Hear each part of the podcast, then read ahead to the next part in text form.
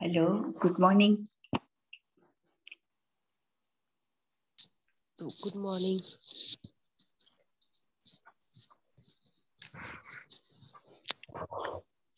Good morning start કરીશું ચેતનભાઈ ચેતન sir નથી ચેતન સર નથી પણ પાંચ વાગ્યા છે સ્ટાર્ટ કરી દો okay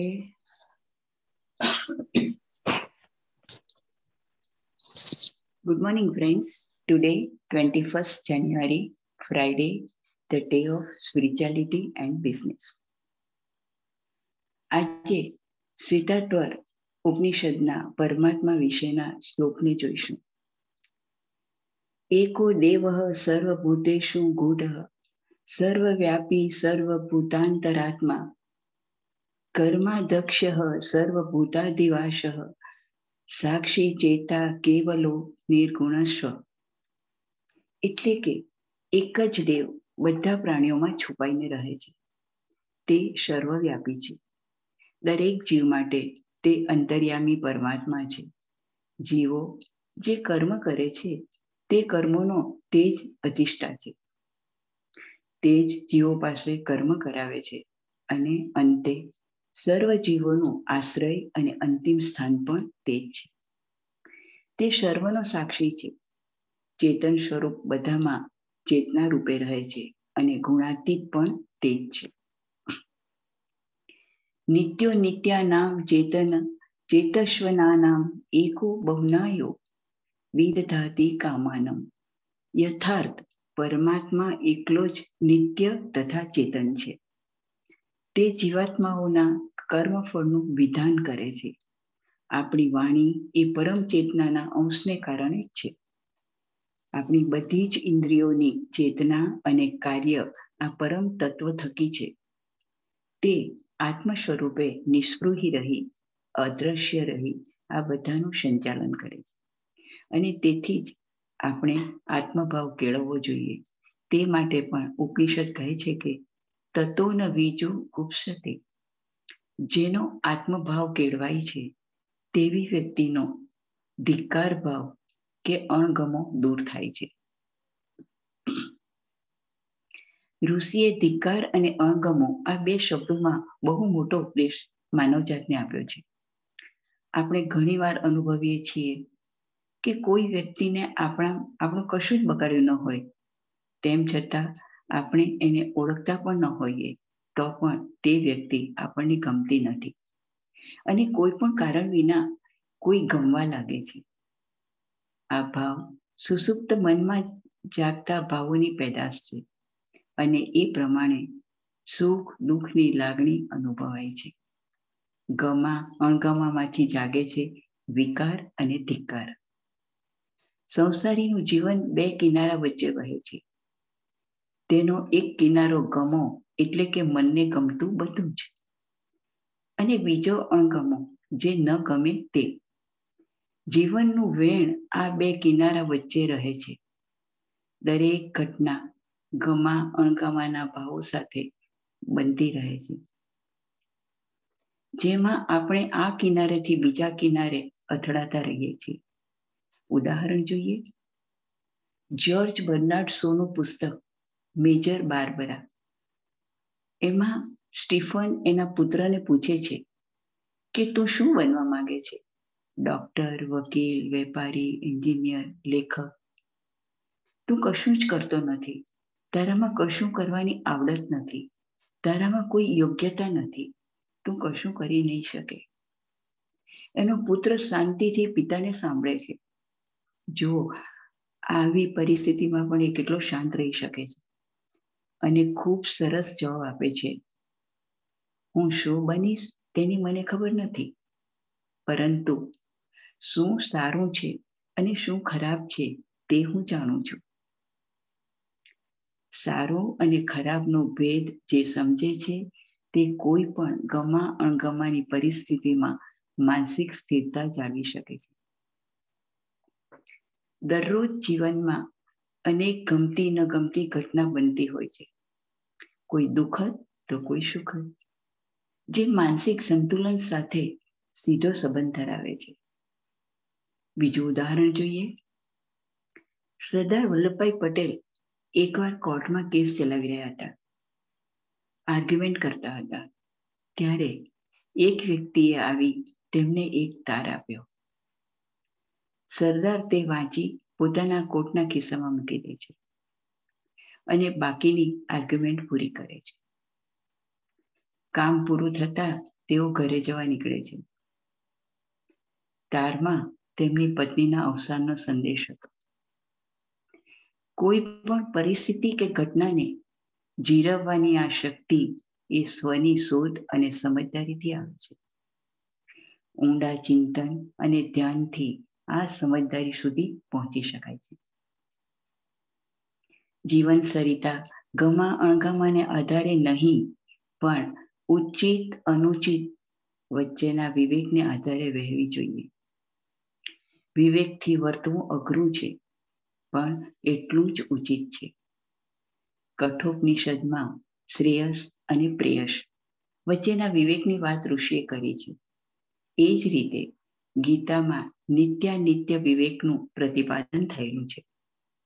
ગીતા કહે છે, વિપસ્યનામાં પણ આ જ વાત કહેવામાં આવી છે. અનિત્યને સાક્ષી ભાવે જોવા ઉપર ભાર મૂકવામાં આવ્યો છે. ગીતાના બારમા અધ્યાય ભક્તિ યોગના શ્લોક તેર અને ચૌદ, બંનેમાં ભગવાન કૃષ્ણએ આ જ વાત કહી છે. ગીતા એ ઉપનિષદોનો અર્ક છે.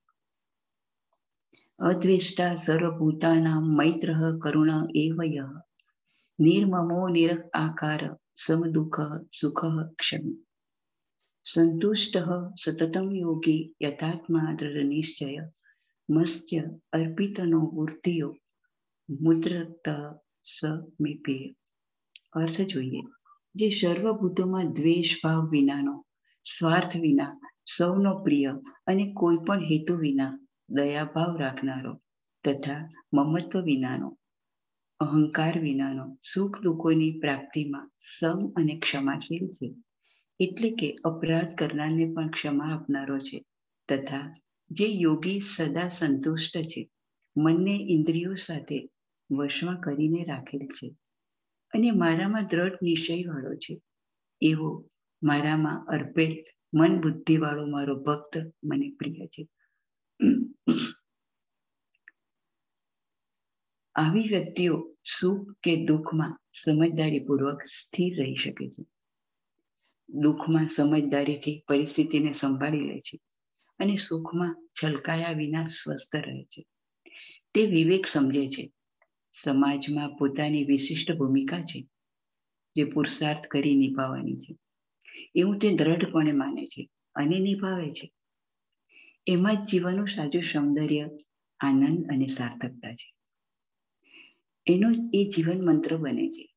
આમ તેની ગતિ ઉર્ધ્વગામી બને.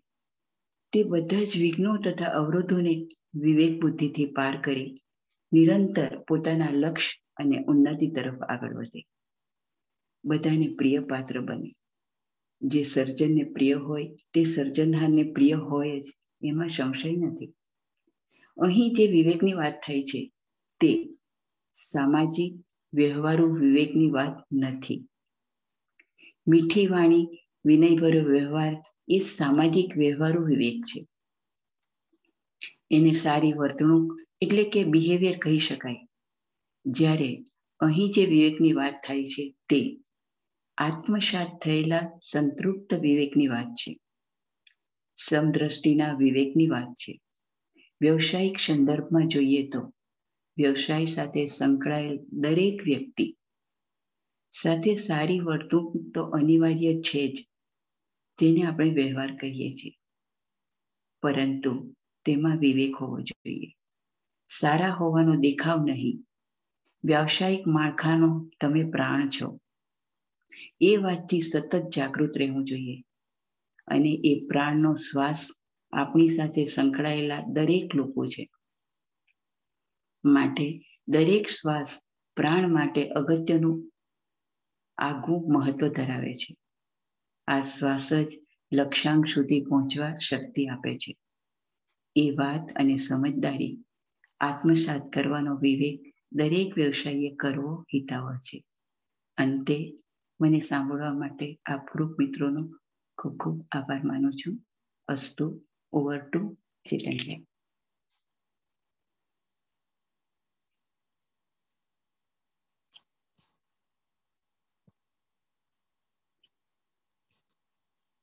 hello.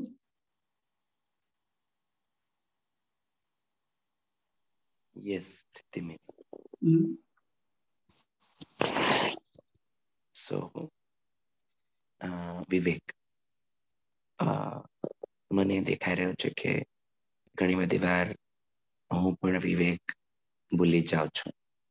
અને વિવેક બહુ હાઈડર સ્પેસ છે. કે નાની નાની વાતે વિવેક એટલે હું શાણપણ વિઝડમ અન્ડરસ્ટેન્ડિંગ લઈને જાઉં છું જો એ મારામાં આવી જાય તો બધે જ એનું રિફ્લેક્શન જોવા મળશે અને મારામાં જો આવી જાય તો બધા મારા ક્લાયન્ટમાં પણ એ thank you miss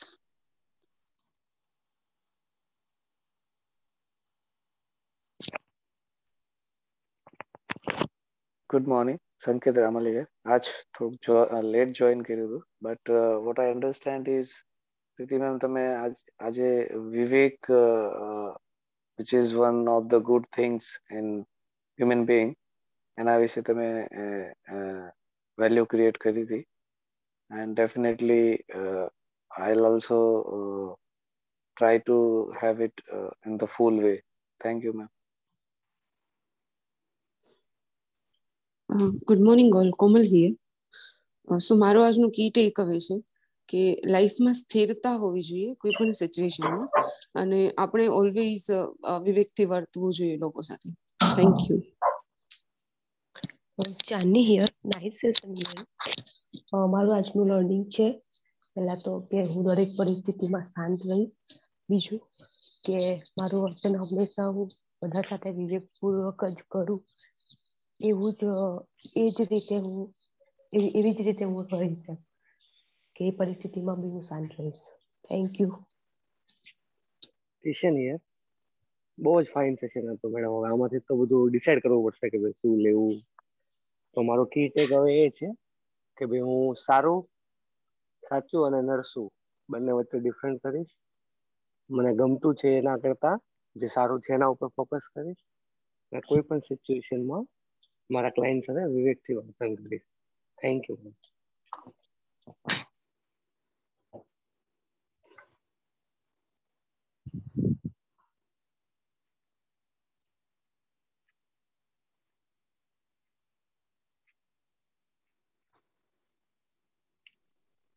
yes Pritam જ્યારે ગમા અણગમાની વાત કરી છે ત્યારે કોઈ પણ નિર્ણય લેતા પહેલા અથવા તો કોઈની સાથે વાત કરતા પહેલા અથવા કોઈની સાથે કોઈ વર્તન કરતા પહેલા હું મારા વિવેકને સૌથી પહેલા આગળ કરીશ અને વિવેકથી વિવેકપૂર્ણ રીતે વાત કરીશ ત્યાં હું મારું મને શું ગમે છે મને શું નથી